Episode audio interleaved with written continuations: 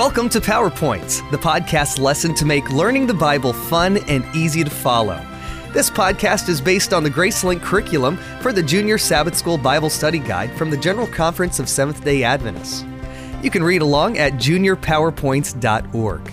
There, you can also download and subscribe to these podcasts under Resources or on iTunes.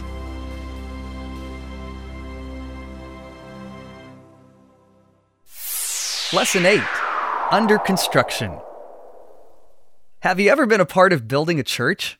Are you a part of the worship that goes on inside your church? In what way?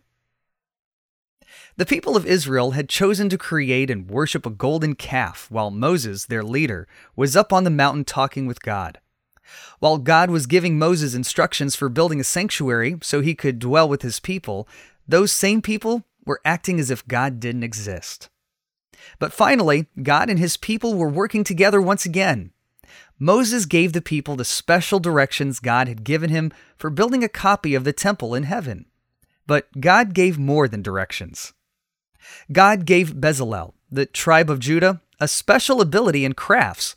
He could make artistic designs and could work in gold, silver, bronze, precious stones, and wood. And he gave Aholiab, the tribe of Dan, the gift of teaching others. But they were not the only ones. God gave special skills and abilities to many other people as well.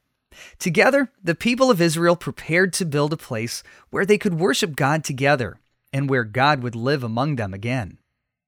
The builders and skilled workers were not the only ones involved in this big worship project. Materials were needed. Everything used in making the tabernacle would be brought as an offering by the people. Moses let the people know exactly what was needed. He also told them that God wanted gifts only from those who loved him and truly wanted to give something for his tabernacle. So the work began. Each day the skilled artisans went to work. Each day the people lined up with the offerings of gold, jewels, and any other items that might be needed. One day the artisans and builders came to see Moses. They asked him to stop the people from bringing more offerings. They hardly had room to work for all the gifts the people had brought. They had more than enough. So Moses gave an order that no man or woman was to make or bring anything else for the building of the tabernacle. But the work of making a place for God to live among them continued. First, ten large blue, purple, and scarlet curtains made of fine linen and embroidered with cherubim were woven and decorated for the walls of the tabernacle. The curtains were fastened together with loops and gold clasps. Over the linen curtains were placed goat hair curtains and then skins were placed over everything to protect it. Frames, silver sockets, and crossbars, all of them covered with gold, were prepared. And last but not least, the hanging for the doorway was made by an embroiderer with blue, purple, and scarlet yarn. Layer by layer, the tabernacle was built, just as layer by layer the people were learning again to trust and worship. Then came the making of the special furnishings. The most important of these was the ark, the special place where God would dwell. Bezalel himself worked on the ark, carefully crafting the mercy seat and the cherubim that covered it. But he assigned other artisans to make the table, the lampstand, the altar of incense, the altar of burnt offering, and the table for washing. After that, the special clothing and equipment for the priests were prepared.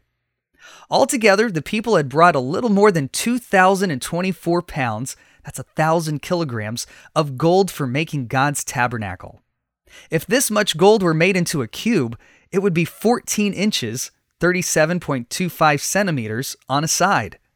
They had brought 7,582 pounds, that's 3,440 kilograms, of silver, and about 5,337 pounds, 2,421 kilograms of bronze. Not to mention the precious stones, spices, special wood, cloth, and animal skins.